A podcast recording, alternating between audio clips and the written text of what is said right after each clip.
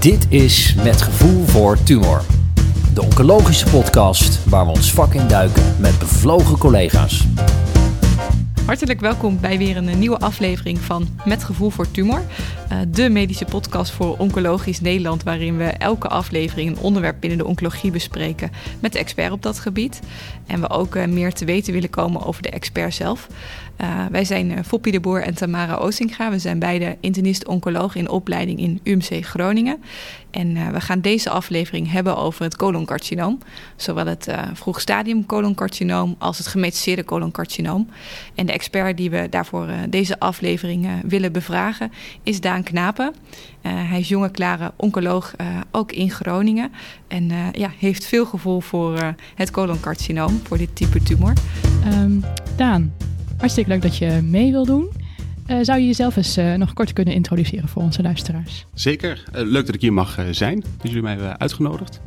Ik ben Daan Knapen, ben 32 jaar. Heb een dochter van 6 maanden nu. Wonen in Zwolle. En inderdaad nu sinds een jaar hier werkzaam, bijna een jaar hier werkzaam in het UMCG. Nadat ik ook hier mijn opleiding heb gedaan. Hoe vind je dat nou om het vaderschap met een carrière als oncoloog te combineren? Ja, het is goed te combineren. Ik heb wel wat meer koffie nodig, moet ik zeggen, dan hiervoor. Nachten zijn korter, ja. Nachten zijn soms wat korter. En ik sta vaak ook wel vroeg op, omdat ik ook veel reistijd heb. Maar ik moet zeggen, het is prima te combineren en alleen maar leuk, moet ik zeggen. Mooi zo. Kun je nog eens wat vertellen over waar je bent opgegroeid en waar je je opleiding hebt gedaan? Zeker. Ja, dat horen jullie denk ik niet, maar ik ben aanvankelijk opgegroeid in Limburg. Oh. Maar dat wist hij nog niet, hè? Nee. De zachte G die is wel verdwenen. En later verhuisd naar Lochem. Ik weet niet of jullie dat kennen. Maar een beetje in het oosten. Toch? Iets meer richting het oosten van het land. En later mijn opleiding gaan doen in Groningen. Ik sta de eerste 4 jaar gedaan. Mm-hmm. Toen in Deventer semi-arts en kooschappen gedaan. En toen weer terug. Naar Groningen voor de opleiding. Alleen de eerste 3 jaar daarvan dan weer in Almelo gedaan. Ik heb eigenlijk al best wel veel verschillende ziekenhuizen gezien. Ja, precies. Dus je hebt echt wel in perifere ziekenhuizen als ook dan nu in een UMC gewerkt. Ja. Je bent op dit moment ook bezig met promotieonderzoek. Klopt. Ook over het coloncarcinoom, natuurlijk specifiek gericht daarop. Daarom hebben we jou natuurlijk ook gevraagd als specialist op dit onderwerp. Kun je daar wat over vertellen? Zeker, ja. Dus een gedeelte van het proefschrift gaat over het coloncarcinoom, en met name over vroege fase, om het zo maar te zeggen. Early coloncarcinoom. En het is gericht om te kijken hoe wij dat verder kunnen verbeteren. Met name kunnen verbeteren wat kunnen we doen om beter in te schatten wie adjuvante behandeling nodig heeft. En kunnen we die adjuvante behandeling nog beter maken. Het proefschrift heeft nog wat andere componenten, maar voor deze podcast is dat denk ik het belangrijkste. Ja, precies. Dus met name de adjuvante behandeling van het coloncarcinoom. Ja, nou interessant. Daar komen we natuurlijk zo meteen ook tijdens de podcast nog zeker op terug. Je houdt je ook hier veel bezig met fase 1 studies, geloof ik, hè? Klopt, ja. Dus veel betrokken bij veel verschillende fase 1 studies. Dat deed ik voordat ik klaar was ook al, maar dat is nu steeds meer, heb ik steeds meer overgenomen. En dat zijn echt heel veel verschillende fase 1 studies. En dat koppelen wij vaak dan ook imaging studies aan vast. Dus PET imaging studies. Vaak naar CD8 of LEC3. En zijn allemaal verschillende tracers die interessant kunnen zijn.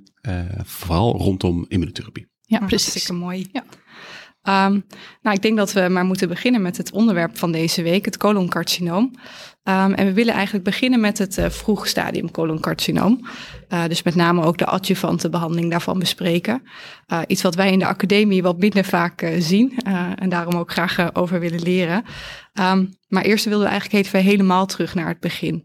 We weten dat coloncarcinoom zowel voor mannen als voor vrouwen de derde meest voorkomende kankersoort is. En ja, volgens de cijfers van het IKNL waren er in 2020 12.000 mensen met darmkanker gediagnosticeerd in ons land. En dat is dan zowel de kanker van de dikke darm, het coloncarcinoom, als van de endeldarm, dus het rectumcarcinoom. Ondanks die hele hoge aantallen is de overleving wel steeds beter geworden van het coloncarcinoom. Kan je uitleggen waarom dat is? Ja, de overleving is inderdaad wel beter geworden, al moet ik zeggen dat daar nog steeds heel veel winst te halen valt.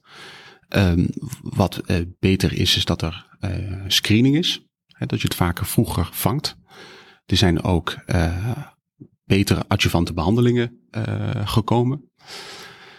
Maar de overleving is ook beter geworden, omdat we, als mensen alsnog gemetastaseerd raken, we ook daar winst hebben geboekt met systeemtherapie, maar ook steeds meer lokale behandelingen. Ja. En alles samen is denk ik wat de overleving beter maakt. Maar nogmaals, het is echt nog heel veel winst te halen.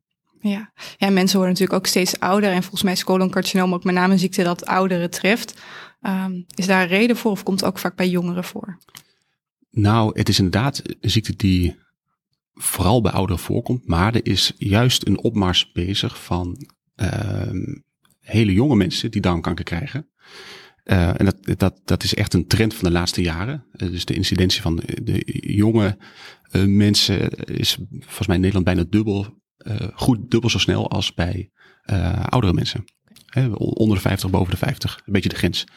En dat is heel lastig, want juist de mensen die jonger zijn, ondanks dat ze de adjuvante behandeling goed aankunnen, doen het vaak slechter, hebben het vaak een slechtere outcome. Dus dat is een van de problemen die echt getackeld moet worden. Mm-hmm. En waar ligt dat dan aan? Zijn er dan bepaalde risicofactoren? Ja, het is nog niet heel duidelijk. Er is er wel onderzoek naar gedaan. Maar ik denk dat een deel is dat het agressievere biologie betreft. In ieder geval, dat kan ik me zo voorstellen. Ik kan me ook voorstellen dat als een heel jong iemand komt met rectaal bloedverlies, dat niet direct aan een coloncarcinoom gedacht wordt. En dus dat voorkomt en dat kan, dat moet denk ik ook duidelijker worden. En dat er ook een soort van delay is, zeg maar, in het verwijzen naar dit soort patiënten, naar bijvoorbeeld de MDL-arts, de chirurg. Ja. Nou, dan wilden we graag verder gaan aan de hand van een casus, waarin we eerst de diagnostiek, pathologie en de behandeling van het vroege stadium coloncarcinoom willen bespreken. Stel, er komt een patiënt van 50 jaar op de poli. Ik denk dan in instantie via de MDL-arts, waarbij via het bevolkingsonderzoek een coloncarcinoom is vastgesteld. Hoe gaat dat dan verder? Wat gebeurt er dan? Ja, dus dat is de stagering. Stagering, precies. Ja. Ik denk dat het dan belangrijk is om te kijken wat voor coloncarcinoom dat is. Mm-hmm. Dus we moeten echt zeker weten dat er een coloncarcinoom is. Dus een patholoog moet daarnaar kijken. Als dat zo is dan belangrijk om te kijken wat het T-stadium is van het coloncarcinoom. En als dat een wat hoger stadium is, dan moet je verder doorpakken om te kijken wat de stadiering is. Hè. Dus dan heb je ook een CT-scan nodig. Of dan een CT-abdomen. Volgens mij staat in de richtlijn zelfs nog dat je dan een X-thorax mag doen. Maar in de regel is het vaak dan een CT-thorax erbij. En daarna wordt het, en dat is het allerbelangrijkste, wordt het multidisciplinair besproken hoe verder. Ja. Maak je dan eigenlijk ook al gelijk, stel dat er afwijkingen ook in de lever gezien worden, al gelijk ook een MRI van de lever? Of hoeft dat in eerste instantie nog niet per se? Nou, het hoeft niet altijd een MRI van de lever gemaakt te worden. Maar ik moet zeggen dat de MRI vaak wel veel oplevert. Mm-hmm. En je ziet het toch vaak dat het wel gebeurt. Ja. Ja, dus als je levermetastase vindt, dan moet er een plan gemaakt worden. Mm-hmm. Hoe je dat het best kan attackeren. En ik merk dat vaak in MDO's dan besloten wordt om ook nog een MRI-lever te maken. Nog, ja, precies. En een PET-scan in dit stadium al, is dat ook geïndiceerd? Of is een CT-thorax-abdomen eigenlijk gewoon voldoende? Ja, voor alleen vroege fase in principe niet. Vroeg stadium in principe niet. Als je wat verder komt en je wil lokale behandeling doen van wel uitzaaiingen, kan het soms toegevoegde waarde hebben om te kijken of er niet toch meer uitzaaiingen zijn. Om in te schatten, is een lokale behandeling van de metastase zinvol of niet? Maar dus alleen de vroeg stadium doen we dat niet. Nee, we hadden ook al even de getallen opgezocht voor de vroeg stadium coloncarcinomen, wat daarin ook de overleving is. En bij stadium 1 is de 5-jaars overleving eigenlijk heel goed, 99%. En bij stadium 2 gaat het al naar 70-80%. En bij stadium 3 zit je al richting de 50-60%. Dus het gaat heel rap achteruit. En misschien is daar nou wel goed om bij te zeggen dat een vrij grove maat is, die stadium 1, 2, 3. Ja, want waarop wordt dat gebaseerd? Hoe is die klassificatie? Ja, dus de TNM met name. Maar wat is goed is om te zeggen dat het stadium 2, er zit een enorm verschil in. Hè? Dus er zijn stadium 2 patiënten met een hele goede prognose, Maar ook stadium 2 patiënten waar de prognose al duidelijk minder is. Wat eigenlijk meer richting de prognose van stadium 3 gaat. Dus het is een vrij grove maat. Ja. Ja. En kan je nog eens kort noemen wat onder welk stadium valt? Ja, eigenlijk is het bij coloncarcinoom het vrij makkelijk te zeggen. Als er lymfekliermetastasen zijn, dan heb je eigenlijk een stadium 3. Dus echt de lymfekliermetastase, dan ga je naar stadium 3. En dat heeft de consequenties voor adjuvante behandeling. Ja, precies. En het verschil tussen stadium 1 en 2? Ja, dat heeft met name te maken met de T en hoe diep en invasief de tumor groeit. Dat heeft ook consequenties, want heel soms bij T1-tumoren hoef je niet uitgebreide chirurgie te doen. En kan de maagdarmleverarts soms ook nog op een veel minder invasieve manier de tumor verwijderen. Gewoon lokaal behandelen dan eigenlijk van de tumor. Ja. Ja, precies. Nou, stel dat de MDL-arts of chirurg of wie dan ook in ieder geval de tumor eruit heeft gehaald. Dan gaat het natuurlijk naar de patholoog, die kijkt ernaar. Wat verschillende tumortypes kennen we van het coloncarcinoom? Ja, het is adenocarcinoom in de regel. Daar zitten, ja, daar zijn wel wat variaties mogelijk. Je hebt mucineuze tumoren, als meer dan 50% gezien wordt. Je hebt ook nog zegelringcelcarcinomen. Vaak slecht als je dat vindt. Gelukkig komt het allemaal niet zo heel veel voor. Nee, en die mucineuze tumoren, hebben die ook een slechtere... ja, er wordt veel inderdaad van gezegd dat die wat minder sensitief zijn voor behandeling. Ik denk dat het ook nog wel goed is om te zeggen dat... dit is de histologie, maar er zijn ook nog wat andere kenmerken die invloed hebben. Mm-hmm. Ja, dus... Ja, want volgens mij kijken ze ook nog naar differentiatiegraad. Maakt dat ook nog uit? Maakt in prognostisch kan het uitmaken, maar maakt voor de behandelindicatie maakt dat niet uit. Als we het hebben over adjuvante behandeling. Je had het al over inderdaad dat er nog andere kenmerken belangrijk zijn. Waar doel je op en kan je daar wat meer over vertellen? Ja, het vroeg stadium is met name dan de microsatelliet stabiliteit van belang. Omdat dat... Stadium 2 tumoren die microsatelliet instabiel zijn, eigenlijk een hele goede prognose hebben. En adjuvante chemotherapie heeft dan geen meerwaarde. Dus bij stadium 2 überhaupt veel over te zeggen, daar komen we misschien zo nog op. En wat ook zo is dat 5-FU monotherapie bij MSI-high tumoren niet afdoende lijkt te werken. Dus dat je daar dan oxaliplatine zou moeten toevoegen. Ja, maar dan met name voor de hogere stadia dus. Ja. En hoe kan dat dan? Dat hebben ze waarschijnlijk zo uitgezocht dat die MSI-high-tumoren, die stadium 2, dat die eigenlijk geen chemo nodig hebben. Ja, die is veel betere prognose inderdaad. En omdat die prognose zo dusdanig goed is, heeft de winst van adjuvante chemotherapie is dan gewoon simpelweg kleiner. Ja. En vaak zijn dus de microsatelliet-instabiele tumoren ook wat minder chemogevoelig. En misschien moet je voor die tumortypes wel iets anders doen. Maar ook daar komen we misschien nog wel op terug. Ja. En hoe vaak vind je dat nu, zo'n microsatelliet instabiele tumor? Hoeveel procent is dat ongeveer? Ja, dat is wat lastig te zeggen. Want hoe verder je komt qua stadium, hoe minder het voorkomt, om het zo te zeggen. Maar laten we zeggen, in het vroege stadium is het ongeveer 15%. Dat is echt dus duidelijk hoger dan de getallen die jullie waarschijnlijk het hoofd hebben van de gemetastaseerde setting. Ja. Het komt dus omdat... het minder vaak voorkomt, dat de prognose goed is, dat met een MSI-high-tumor ze ook gemetastaseerd geraken. Duidelijk. Nou, dan hebben we al heel wat gezegd over de stagering en over de PA, de diagnostiek. Dan wilden we eigenlijk nu overgaan naar de behandeling van het lokale coloncarcinoom. Voor de echte vroeg stadium is chirurgie denk ik een optie. Of dus de endoscopische behandelingen voor de echte kleine tumoren. Voor stadium 1 tumoren, ja.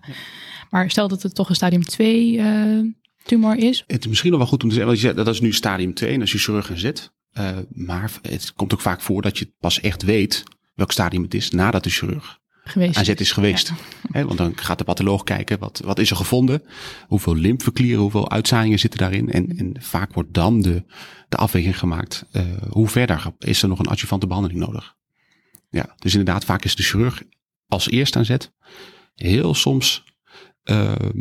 gaat de medisch oncoloog is toch eerder aan zet als het niet primair operabel is. Dus dat je zo'n grote primaire tumor hebt, niet uitgezaaid, dat je nog voorbehandeling kan geven. Maar dat gebeurt niet vaak.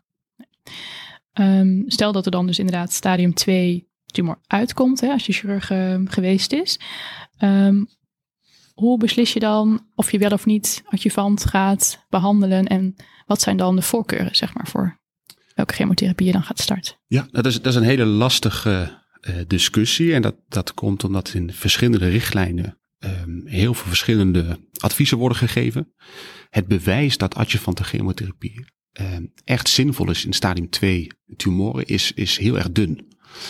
En er is wel een grote meta-analyse gedaan van Dan Sargent, waar wel duidelijke winst gevonden werd van adjuvante chemotherapie bij dit tumortype, bij stadium 2. Maar dat waren vaak wat oudere studies, waarvan gedacht wordt dat een gedeelte van die mensen eigenlijk stadium 3 tumoren hadden, maar niet zo goed. Nou ja, volgens de huidige richtlijnen of volgens de huidige standaard waarschijnlijk stadium 3 tumoren waren. Ja, en wat is echt de duidelijke winst, zeg maar? En waar praat je dan ongeveer over? Ja, dus daar werd echt een winst gezien van adjuvante behandeling van 5 jaren op of meer op het overall survival. Maar nogmaals, ik denk dat het een overschatting is. Ja. En stel dat jij nou zo'n patiënt op de poli hebt, wat laat jij dan meewegen in jouw overweging om wel of niet? Wat bespreek jij dan met zo'n patiënt over of wel of niet? Ja, en chemotherapie te geven? Misschien ook nog goed om te zeggen dat er dan nog hoog risico aan componenten zijn van de stadium 2 tumoren die je zouden kunnen helpen. Mm-hmm. Waarvan de belangrijkste lijkt of het een T4 tumor is. Daarvan is duidelijk dat echt een veel hoger risico is. En microsatellietinstabiliteit kan het ook mee laten wegen. Maar het eerlijke is dat ik vrijwel niet stadium 2 patiënten behandel met adjuvante chemotherapie. Nee. Oké. Stel dat diezelfde patiënt nou bij je op de poli komt en hij heeft nu stadium 3 ziekte. Wat zijn dan de overwegingen om wel of niet chemotherapie te geven? Daar is een hele duidelijke winst op de ziektevrije overleving en op de algehele overleving van je adjuvante behandeling. Zowel van het hoofdcomponent, de 5-FU chemotherapie, dan wel in tabletvorm, de capecitabine. Wat echt best fors is, laten we zeggen rond 10%. En dan komt nog een aantal procent bovenop als je daar oxaliplatine aan toevoegt.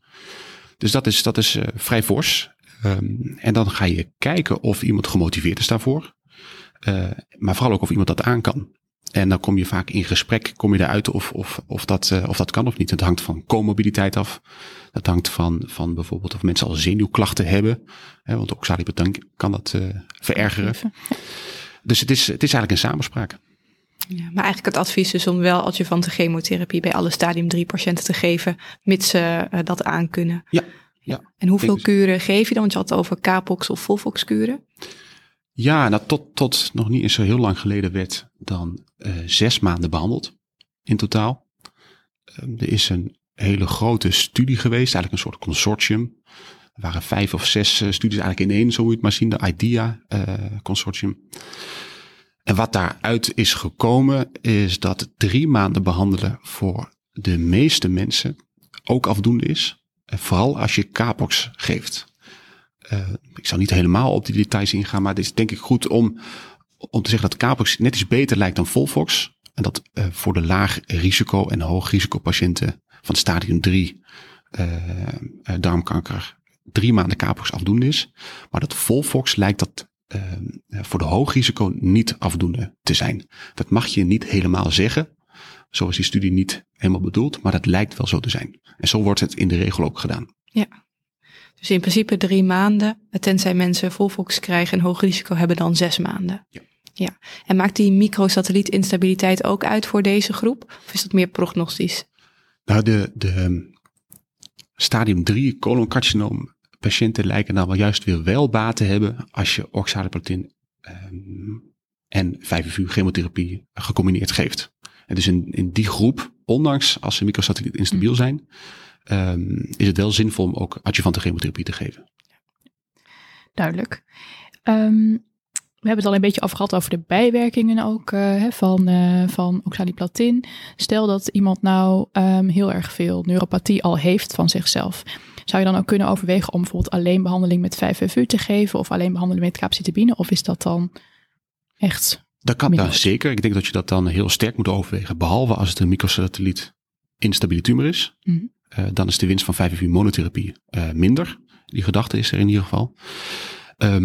Maar ik denk dat je heel sterk moet afwegen of je dan die oxaliplatine moet geven. En waarschijnlijk niet. Want ja, een deel daarvan kan korte termijn bijwerkingen geven. Dus denk aan dat ze de neuropathie bij het koude, ze doen de koelkast open en ze krijgen heel veel last van de vingers. Maar het kan ook langdurig zijn. Sterker nog, het kan ook niet meer weggaan. En een klein beetje neuropathie, daar kan je een goede kwaliteit van leven mee hebben. Maar als dat toeneemt en je laat bijvoorbeeld de kopjes uit je handen vallen, dan is dat echt kwaliteit van leven beïnvloedend. En dat kan je dan hebben over mensen die dus een goede kans hebben dat ze geen ziekte meer terugkrijgen. Dus die daar heel lang mee leven.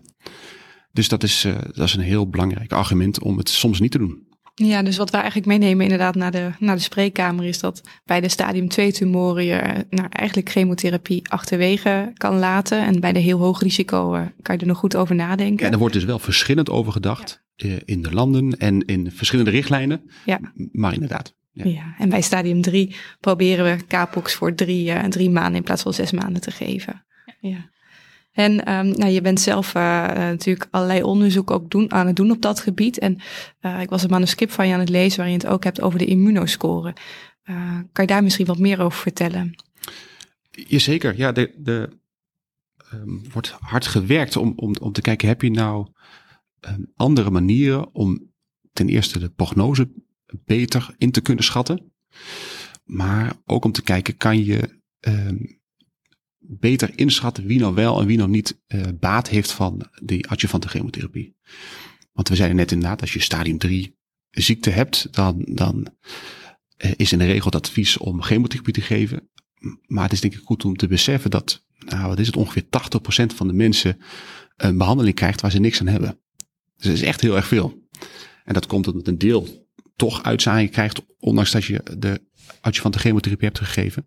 En het deel nooit uitzaaiingen zou hebben gehad, die je wel adjuvante chemotherapie geeft. Dus je moet denk ik op zoek naar manieren hoe je dat beter kan inschatten. Wie heeft een hele goede prognose, maar ook kan je kijken of de adjuvante chemotherapie zinvol is. Nou, de immunoscore is daar één van de onderdelen van. Er wordt gekeken, eigenlijk simpel gezegd, hoeveel belangrijke immuuncellen er rondom de tumor zitten. Daar is een soort van scoresysteem zit daarin. En het lijkt erop dat als er meer immuuncellen bij de tumor zitten, dat het ten eerste vaak prognostisch beter is.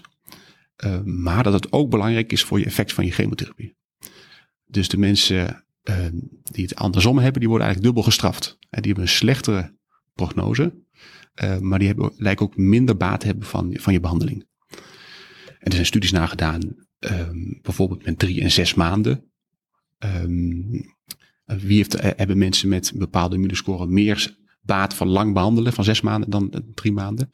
Het lastige is nu nog wel, het is vooral nog niet prospectief en groot uitgezocht. En dat moet nog volgen. Dus voordat we dit echt gaan gebruiken, is er meer data nodig. Maar dit is denk ik wel interessant om te kijken, is dit een van de tools die eraan komt waar we het iets beter kunnen inschatten? En hoe wordt die score dan bepaald? Is de patholoog daar? Ja. Die meet dat op en die geeft dan 1 plus, 2 plus, 3 plus, zoiets. Moet ik me dat voorstellen? Eigenlijk moet je het een beetje zo zien. Ja. En dan krijg je letterlijk een getal of intermediate of high, of hoe je het maar wil noemen. Maar inderdaad, dus een maat van hoeveel immuuncellen er in en rondom de tumor zitten. En hoe meer is eigenlijk hoe beter. Ja, daar lijkt het op. Ja. Oké. Hey, en dan stond in hetzelfde manuscript ook nog iets over CT-DNA. Ook iets wat we bij verschillende tumortypes wel wat voorbij zien komen, wat maar nog niet echt gebruikt wordt in de praktijk. Is er ook al meer bekend over bij het coloncarcinoom? Ja, steeds meer. En ik denk dat dit echt een toekomst gaat hebben in darmkanker. En er komt steeds meer data vrij. En de laatste symposia die hierover gaan, die zijn ook eigenlijk bomvol met vooral CT-DNA praatjes. Ja, en ik denk inderdaad dat dit waarschijnlijk gaat helpen. En waar al best wel veel data van is dat het heel goed is in het inschatten of je wel of geen metastase krijgt later. Hè? Dus of er nog, eigenlijk moet je denk ik niet zeggen dat je het hebt over wel of niet recidief van ziekte, maar als je CT-DNA vindt, dan is er gewoon nog ziekte aan boord. Ja, ja. Misschien nog even heel kort benoemen voor de luisteraars waar CT-DNA, waar dat voor staat, wat dat is. Oh, excuus. Ja, zeker. Dat is circulating tumor DNA. En dat is DNA wat vrijkomt uit tumorcellen die kapot gaan. Dat komt in de bloedbaan terecht en dat kan je opvangen, dat kan je meten. En het voordeel daarvan is, dat is een hele dynamische maat. Kort, de halfwaardetijd is heel kort. Dus dat zegt eigenlijk dynamisch wat over wat er in het lichaam gebeurt met kanker. En het ook nog een voordeel, het is alleen maar een bloedbuisje. Het is geen biopt. Dus op een vrij niet-invasieve manier heb je iets in handen om beter te kunnen inschatten hoeveel tumor er is. Of dat er helemaal geen tumor meer is. Ja, en zou dat dan betekenen in de toekomst dat iemand postoperatief zo'n buisje bloed laat afnemen en er blijkt geen circulerend of geen CT-DNA meer aanwezig te zijn, dat je die patiënten dan ook niet adjuvant behandelt? Of is dat zwart-wit gedacht? Nou, dat zou kunnen, maar ik denk dat dat te vroeg is om dat te zeggen op die manier. Maar ik denk inderdaad dat een van de dingen is om te kijken of je kan inschatten of die mensen misschien geen adjuvante chemotherapie nodig hebben. Maar nogmaals, dat is te vroeg. Je kan het ook gebruiken om te monitoren daarna. Dus bijvoorbeeld er is CT-DNA aanwezig na je chirurgie. Doe je adjuvante behandeling. En als er dan nog steeds CT-DNA aanwezig is, dan weet je eigenlijk dat je het waarschijnlijk niet geheel geklaard hebt. Ja. En die kans is best aanwezig, weten we. En dan kan je kijken, kan je dan misschien al eerder vervolgstappen zetten? Dat is allemaal heel vroeg, dat moet allemaal nog volgen. Het is allemaal gedachtes, maar ik denk wel dat er heel veel trials gaan komen die naar CT-DNA kijken. En vooral gaan kijken, hoe kunnen we dat het beste inzetten? En kunnen we beter, persoonlijker behandeling geven? Ja, dat zijn eigenlijk hele mooie ontwikkelingen. Ja.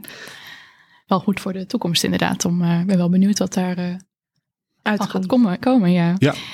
We vroegen ons ook nog af. En nu wordt niet standaard bij stadium 3 tumoren moleculaire analyse gedaan. Om te kijken wat de onderliggende mutaties zijn van de tumoren.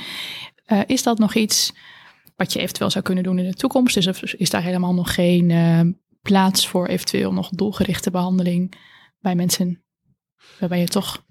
Ja, dat is een hele goede vraag. Mutaties vindt dan. Vooralsnog wordt het niet gedaan omdat het voor je keuze voor adjuvante behandeling niet uitmaakt. Dus dat kan wel wat prognostisch wat zeggen, maar het is niet predictief afdoende goed om de keuze te beïnvloeden, wel of geen adjuvante behandeling. Je kan je inderdaad wel voorstellen dat als je meer behandeling naar voren wil halen, wat de trend is bij heel veel tumortypes en bij darmkanker misschien ook wel gaat gebeuren, misschien wil je dan ook wel eerder doelgerichte behandeling inzetten. Want we weten steeds meer dat darmkanker niet darmkanker is, maar dat daar allemaal verschillende types tussen zitten. En waarbij soms je ook die types specifiek kan aanpakken. En we hebben het over de microsatellietstabiliteit gehad. Dat is een groep, die 50%, maar er zijn er veel meer. De BRAF-mutatie kan je gelukkig tegenwoordig na de BEACON trial in gemetastaseerde setting kan je dat ook goed attackeren. Wat wel zo is, in de vroege setting is er wel gepoogd om een doelgerichte behandeling in die zin in te zetten. De Cetuximab, of Panitumumab. En dat is niet gelukt. Als in, dat heeft geen meerwaarde laten zien. Ja, maar dat betekent niet dat de rest misschien wel zou kunnen. Ja. Misschien een goed bruggetje om over te gaan naar het gemetastaseerde coloncarcinoom. Je noemde al een aantal tumorkenmerken, de BRAF-status, de microsatelliet. Stel, onze patiënt heeft een gemetastaseerd coloncarcinoom. Waar kan de patholoog nog meer naar kijken? En wat betekent het hebben van een bepaalde afwijking voor de patiënt? Is dat gunstig of ongunstig? Ja. Dat is een hele goede vraag en denk ik heel belangrijk. Want mijn inziens moet je heel vroeg in de gemetastaseerde setting weten wat voor tumortype het is. Dus ik zou inderdaad adviseren om heel vroeg de microsatelliet status te weten, de BRAF status te weten, de KRAS status te weten. En je kan nog dubbel over de HER2 status. Dat wordt vaak niet in het begin gedaan, maar soms is dat ook van meerwaarde. En hoe vaak komen die, hoe vaak komen die afwijkingen voor ongeveer? KRAS komt helaas heel vaak voor. En dat is lastig, want daar hebben we nog niet zo goede behandelingen voor. Dat was de undruggable mutatie. Nu moet ik wel zeggen dat ook daar zelfs nu wat in aan het veranderen is. Wat heel interessant is. Daar komen we misschien zo op. Ja. De BRAF-mutatie komt wat minder frequent voor. Daar hebben we het over, dat zeg ik uit mijn hoofd, maar 5-6% denk ik. En daar is dus wel nu een goede behandeling voor. Die echt meerwaarde heeft getoond. En de microsatelliet instabiliteit komt in gemetastaseerde setting ook rond de 5% voor. Dus allemaal kleine groepjes, maar wel steeds meer targets waar je tegen kan behandelen eigenlijk. Ja, precies. Ja. En je hebt er nog wel meer, wat in de praktijk niet gedaan wordt. En voor nu ook wel terecht, denk ik. Maar je hebt ook nog heel zeldzaam bepaalde fusies die tot darmkanker kunnen leiden. Denk aan NTRK-mutatie bijvoorbeeld, RET en zo zijn er meer. Waar we vaak ook behandelingen voor hebben. Dus dat is ook nog iets waar je aan kan denken. Je hebt nog de polymerase epsilon. Wat ook ongeveer 1% of zelfs iets minder zal zijn. De hypergemuteerde tumoren. Die ook heel goed kunnen reageren op immunotherapie.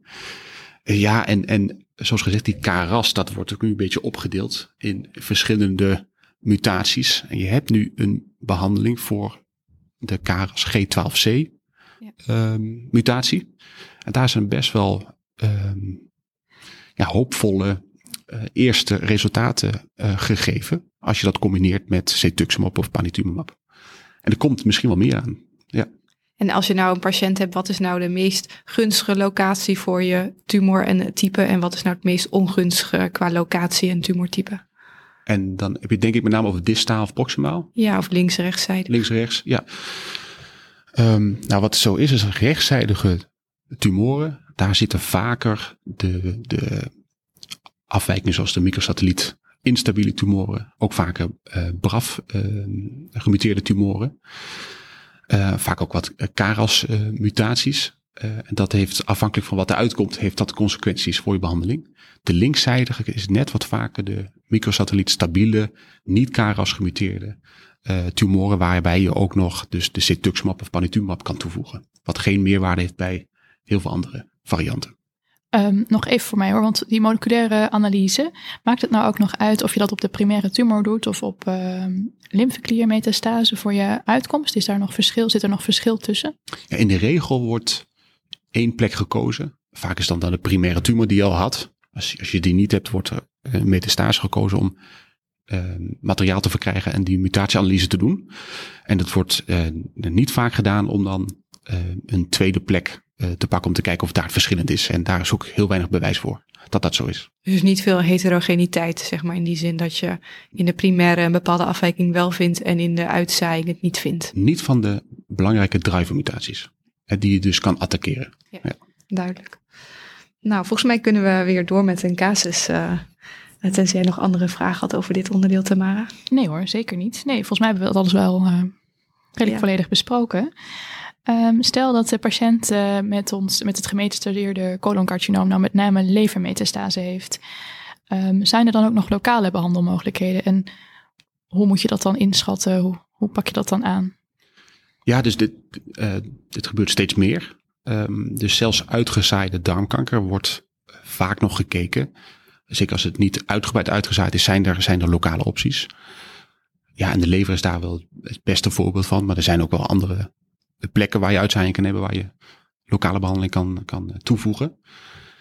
Ja, en in de lever heb je eigenlijk veel verschillende opties. Afhankelijk van de lokalisatie, de uitgebreidheid. Je kan een echte operatie doen. Hemipathectomie bijvoorbeeld. Maar je kan ook een RFA overwegen. Microwave ablatie. Je hebt ook nog SEERT. Dus eigenlijk heb je best wel veel opties. En ja, dat vind ik zelf ook het leuke aan het vak. Dit is iets wat je multidisciplinair moet bespreken. En iedereen met zijn eigen expertise kan dan zeggen wat is mogelijk, wat is zinvol. En wat heeft de beste uitkomsten voor de patiënt? Stel, hij heeft 2 levermetastasen aan één kant van de lever. Nou, heel veel is daar ook nog niet over bekend. Ik denk als je het radicaal kan verwijderen, radicaal kan behandelen, dat is het belangrijkste.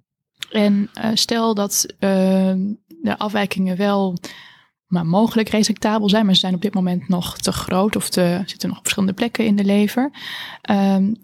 Kun je dan ook bijvoorbeeld eventueel nog downsizen met chemotherapie en dat je dan opnieuw inbrengt in het MDO? Zeker, ja. Dat is ook iets wat vrij regelmatig gebeurt. Soms om bijvoorbeeld een ingreep kleiner te maken. Hè. Dus als je anders een echte operatie nodig had, kan je dan soms bijvoorbeeld een RFA mogelijk maken, wat voor patiënten veel minder invasief is. En soms überhaupt om een operatie mogelijk te maken. Misschien is het ook nog wel goed om hierbij te zeggen dat er zelfs soms bij hele uitgebreide uitzaaiingen in de lever en helemaal geen uitzaaiingen elders zijn. Er zijn hele strenge criteria voor. Ook zelfs wel eens overwogen wordt om een levertransplantatie te doen. Ja, om dan toch alles weg te halen. Dus in Scandinavië zijn er wat studies naar gedaan die daar goede resultaten bij laten zien. Als je maar heel, heel streng selecteert. Ik moet wel zeggen, in de praktijk wordt er vaak aan gedacht. Maar hoe vaak het nou echt lukt, is wel heel klein. Beperkt, ja. Hey, en hoe maak je dan de afweging om bijvoorbeeld dubbel of triple, zeg maar, chemotherapie te geven, eventueel wel of niet, met bevacizumab erbij? Zijn er dan nog handvaten of tips die je ons daarvoor kan geven? En gaat het specifiek over de setting van levermetastase of? Ja, dus voor het downsizing van. Ja, ja. Oké. Ja, dan is denk ik in de regel zo dat hoe meer je geeft, hoe grotere kansen op respons. Dat bevacizumab toevoegen ook nog toevoeging kan hebben voor respons. Maar je kan ook nog bij de linkzijdige tumoren die geen KRAS-mutatie of BRAF-mutatie hebben, kan je ook nog cetuximab of panitumumab toevoegen, wat ook weer zinvol kan zijn voor een grotere respons. Maar 1, 2 of 3 of 4 middelen, in die zin, dat maakt ook wel uit qua toxiciteit. Ja. Dus het hangt er ook vanaf hoe fit mensen zijn, ja, hoe jong mensen zijn. Biologisch jong, moet ik dan zeggen. Die afweging moet je maken, denk ik. En is er dan een bepaald aantal cycli? Ik kan me zo voorstellen dat je na elke 2 maanden opnieuw beeldvorming doet. Is het als je, stel je hebt de eerste keer een klein beetje respons en je doet na 2 maanden later nog een keer beeldvorming, is nog niet goed genoeg voor lokale therapie. Is dan je window ook voorbij of wordt daar ook dan na een half jaar bij wijze van nog lokale therapie toegepast? Het kan wel, maar je hoopt inderdaad vroeg een goede klap, om het zo maar te zeggen, te geven. Met de nadien responsevaluatie. Dan wordt het weer besproken in het multidisciplinaire team. Om te kijken of op dat moment kan. Dus je hoopt vaak vroeg een klap te geven. Dat wil niet zeggen dat het daarna niet kan. En soms kan je nog een andere behandeling proberen als het ene niet gewerkt heeft. En dit blijft een dynamisch vak wat multidisciplinair is. Maar dat is wel wat je hoopt. Stel dat je nu een andere patiënt hebt die al gemetastaseerd is bij, nou ja, op het moment dat ik bij jou op de spreekkamer komt. Ja, primair gemetastaseerd is. Met ook longmetastase bijvoorbeeld. Heb je dan voorkeur voor dubbel of gelijk triplet therapie? Of hangt dat ook weer van de conditie van de patiënt af? Ja, dus dan ik denk dat jullie doelen op een situatie waarbij een lokale behandeling niet meer mogelijk is. Dus bijvoorbeeld meerdere metastasen in verschillende orgaansystemen. Mm-hmm. En dat je echt zegt, dit is geen situatie waarin lokale behandeling kan. Ja. Dus dan de eerste lijns gemetastaseerde setting eigenlijk, qua behandelopties. En dan denk ik altijd dat het belangrijkste is dat een patiënt wordt blootgesteld aan alle middelen die je in je arsenaal hebt. Daarvan weten we ook dat het best is. En dan kan je op verschillende manieren kan je dat doen. Je kan dat achter elkaar geven. Vaak wordt er dan gedaan een doublet en dan nog een keer een doublet. Maar er is ook wel wat data dat als je bij een patiënt die dat aan kan, die fit is en veel ziekte aan boord heeft, dat je ook kan kiezen om alle 3 in één keer te geven. Hè, dus de FOLFOX-serie, dan wel niet met bevacizumab en nog eens bij. Er is een TRIBE-studie gedaan, ook een TRIBE-2-studie. En daar is wel wat data dat misschien wel beter is dan sequentieel. Ik denk zelf dat het vooral komt omdat er dan mensen zullen zijn die progressief zijn na een doublet of na monotherapie en dan nooit meer toekomen aan het andere middel. Ja. En wat is nou precies de winst van het toevoegen van bevacizumab bij het primair gemetastaseerde coloncarcinoom? Ja, dat is een hele lastige. Kennen jullie de ESMO Magnitude of Clinical Benefit schaal? Ja, dan is het denk ik wel eens goed om te kijken bevacizumab, hoe vaak dat nou een hele hoge score krijgt, dat stelt een beetje tegen, of dat valt een beetje tegen. Als je dat vergelijkt met bijvoorbeeld andere behandelingen, immunotherapie heeft bijna altijd een score van 4 of 5, echt het hoogste. En bevacizumab valt vaak tegen. En eigenlijk is dat ook wel zo bij bij darmkanker. Dat van de middelen het minste toevoegt. En ik zeg niet dat het niks toevoegt. Dus als je geen contraindicatie hebt voor bevacizumab, kan je inderdaad overwegen om dat toe te voegen als in de eerste lijn. De eerste behandeling die je geeft. Maar de winst is duidelijk beperkter dan de andere middelen in je arsenaal. Wat zijn die contra-indicaties voor de bevacizumab? Je hebt bijvoorbeeld een meer slechtere wondgenezing, meer bloedingsrisico, bloeddruk. Als je hele hoge bloeddruk hebt, dus bijvoorbeeld, of forse proteinurie. Net een operatie gehad bijvoorbeeld. Hè? Als je nog moet helen van de operatie. En dat zijn wel belangrijke componenten. Betekent dat dan dat elke patiënt die therapeutische antistolling krijgt, vanwege longamelie of trombosebeen, ook geen bevacizumab mag krijgen? Dat is niet één op één zo. Nee. Er zijn situaties waar het wel kan, maar ja, ik denk dat je dat allemaal goed moet afwegen. Ja. En stel de patiënt heeft FOLFOX B of CAPOX B met bevacizumab gekregen. In de eerste lijn is progressief. Wat zou je dan in de tweede lijn aan deze patiënt geven? Ja, tweede lijn zou ik geen bevacizumab doorzetten als dat je vraag is hoor. Dat zijn andere landen die dat wel doen. Als we het bijvoorbeeld over de TRIBE 2 studie hebben, daar gaven ze in tweede lijn toch weer bevacizumab erbij. In Nederland doen we dat niet. Volgens mij staat het ook zo in de richtlijn. Het is natuurlijk nooit door CBOM gekomen, omdat de winst daarvan gewoon simpelweg heel beperkt is. Ja. En afhankelijk wat je aan chemotherapie backbone hebt gegeven, kan je dan de middelen die je nog niet hebt gegeven, dan geven. Ja. Dus de irinotecan zou je dan bijvoorbeeld in de tweede lijn kunnen... Bijvoorbeeld dan wel niet FOLFIRI, dus de combinatie. Ja. Dat wordt ook vaak gedaan. Ook al heb je dan al eerst 5-FU FOLFOX gegeven.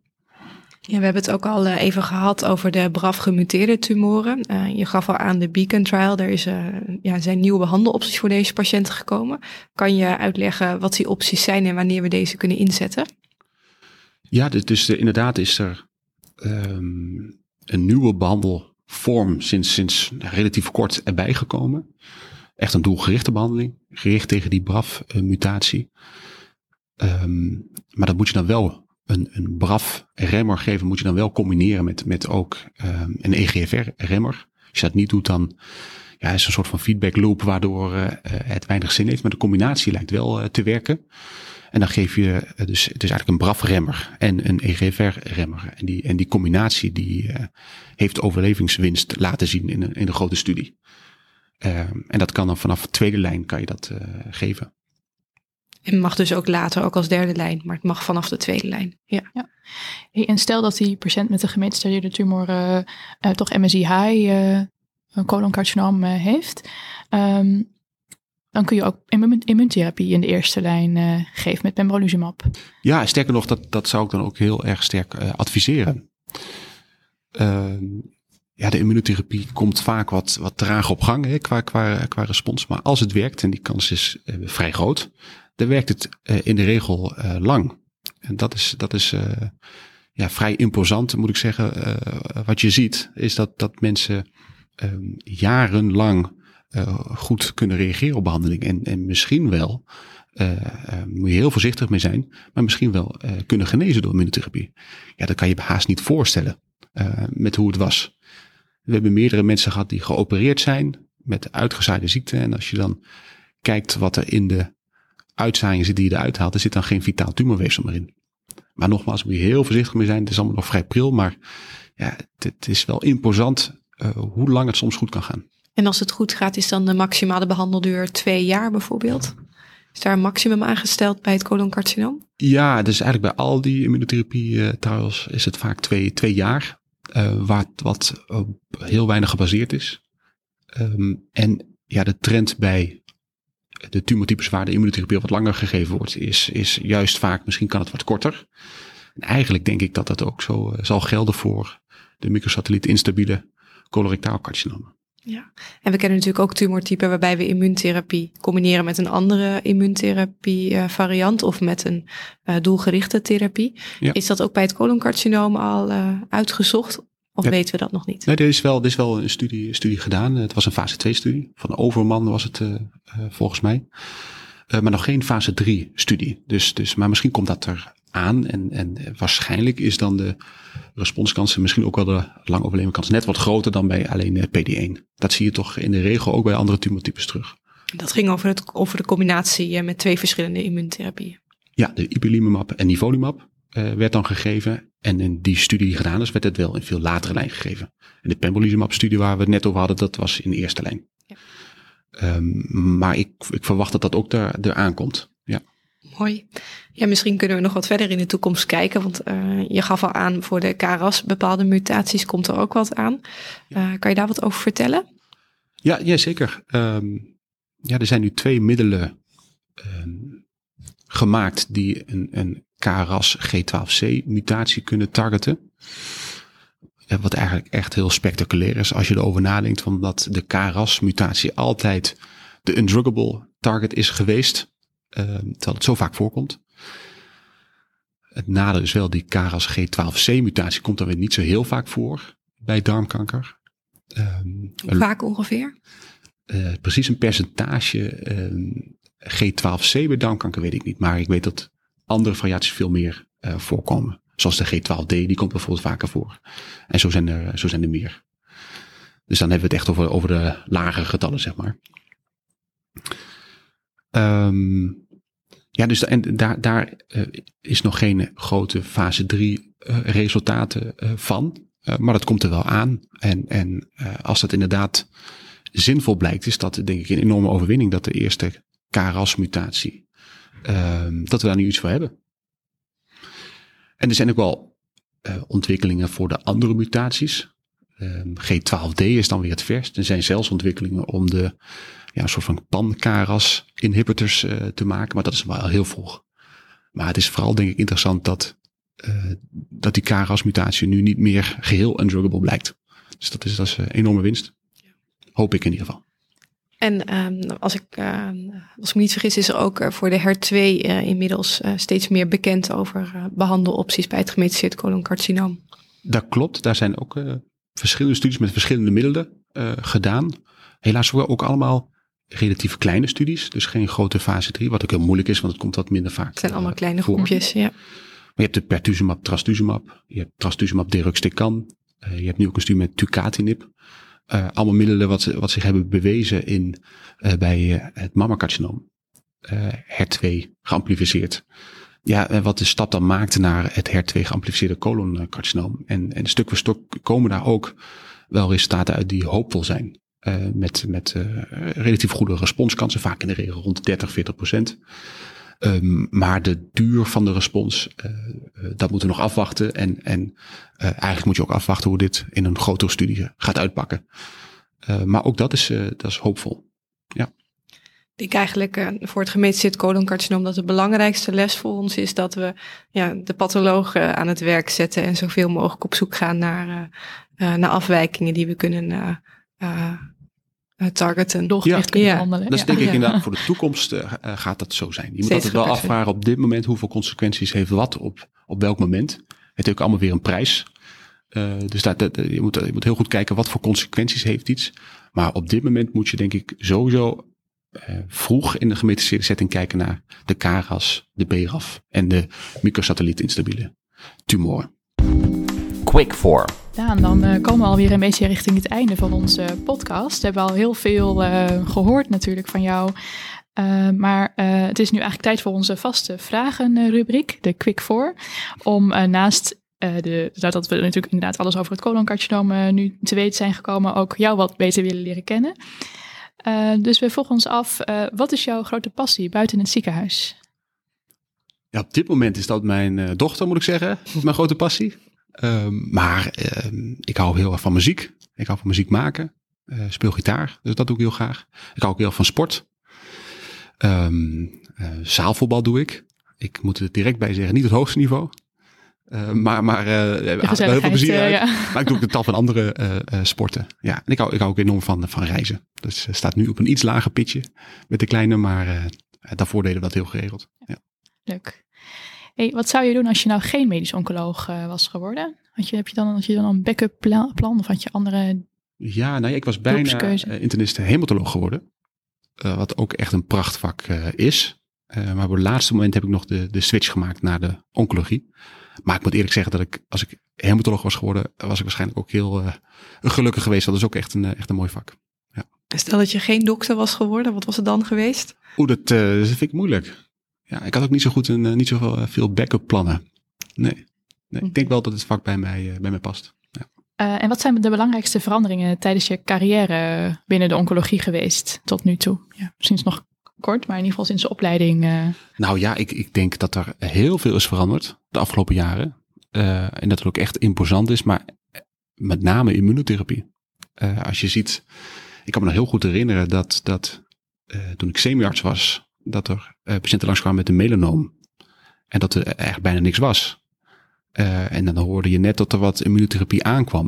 Maar volgens mij was de eerste studie van Ipilimumab rond 2010, 2011. En als je nu ziet dat een groot gedeelte van de mensen met uitgezaaid melanoom langdurig ziektevrij in die zin kunnen zijn, dat is ontzettend imposant. En dat die uitrol naar alle andere tumortypes nu, dat is ook heel mooi om te zien. Dus ik denk dat dat de grootste verandering is. Ja, en ook veelbelovend voor de toekomst inderdaad. Ik hoop dat we nog veel meer gaan vinden. Er zijn nog veel meer targets te ontdekken bij immunotherapie. En ook op veel verschillende manieren hoe je dat kan inzetten. En als laatste vraag, Daan, stel dat je nou €1 miljoen zou krijgen. Wat zou je daar dan mee doen? Mag zowel privé als onderzoeksgerelateerd zijn? Nou, privé zou ik denk ik een tweede huisje kopen in Catalonië. Waar mijn vriendin vandaan komt. Het lijkt me heerlijk om daar een eigen huisje te hebben. Ik denk dat het een groot huis wordt. Geen huisje met een miljoen. Of een groot huis dan? Ja, bij ons inderdaad. Dat is ook zo op. Nee. En op onderzoeksgebied. Ja, het zijn heel veel dingen die er aankomen. Heel veel dingen wat leuk is om te onderzoeken. Zoals jullie gehoord hebben, ben ik heel enthousiast over CT-DNA. En ik zal dan vooral kijken hoe studies kunnen opzetten. Waarbij je CT-DNA zowel in de vroege stadium als gemetastaseerde setting zou kunnen inzetten. Maar het is vrij duur CT-DNA, dus dan is die miljoen ook wel goed te gebruiken. En ook zo op waarschijnlijk. Ja. Nou, we zijn hierbij aan het einde gekomen van deze podcast. We willen je nog even de gelegenheid geven om nog een tip voor de luisteraar mee te geven voor de patiënt met coloncarcinoom. Ja, ik denk dan vooral voor de medische oncologen dat het vooral belangrijk is om bij gemetastaseerde setting vroeg te weten wat voor specifieke tumortype dit is. Dus dat je vroeg kijkt naar de BRAF, KRAS mutatie en de microsatellietstabiliteit. Ja, lijkt me een heel nuttig gegeven. Nou, ontzettend bedankt dat je mee aan deze podcast wilde doen. We hebben heel veel geleerd en ik hoop de luisteraars ook. Jullie bedankt dat ik hier mocht zijn. Dit was Met Gevoel voor Tumor. Dank voor uw aandacht en tot de volgende aflevering.